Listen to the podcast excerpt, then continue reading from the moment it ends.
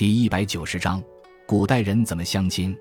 相亲俗称看亲情，指的是男方正式向女方提亲之后，男方父母亲就要到女方登门看作相亲。以前男女结婚首先要经过相亲这一道程序，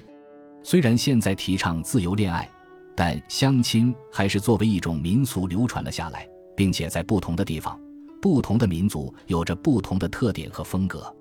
相亲的仪式在较偏僻的乡间较为简单，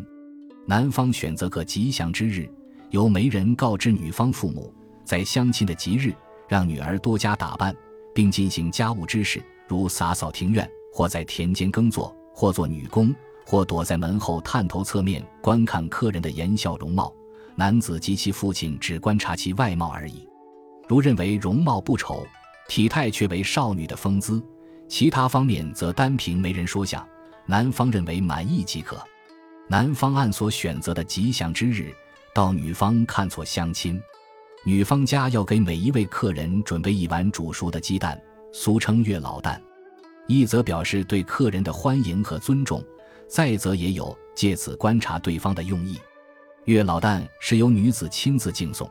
如果男子或男方尊长对女子感到满意，便可以吃下月老蛋，如果不中意，就不动这碗蛋。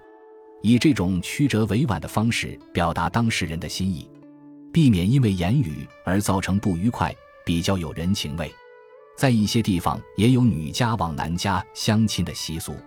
招待的点心可以是长寿面，象征将要永结长久的美意。女方亲友如果对男子感到比较满意，便吃下长寿面，否则不吃。但无论如何，在收面碗时务必要记得在碗底放一个较厚的红包，敬月老蛋的也要如此。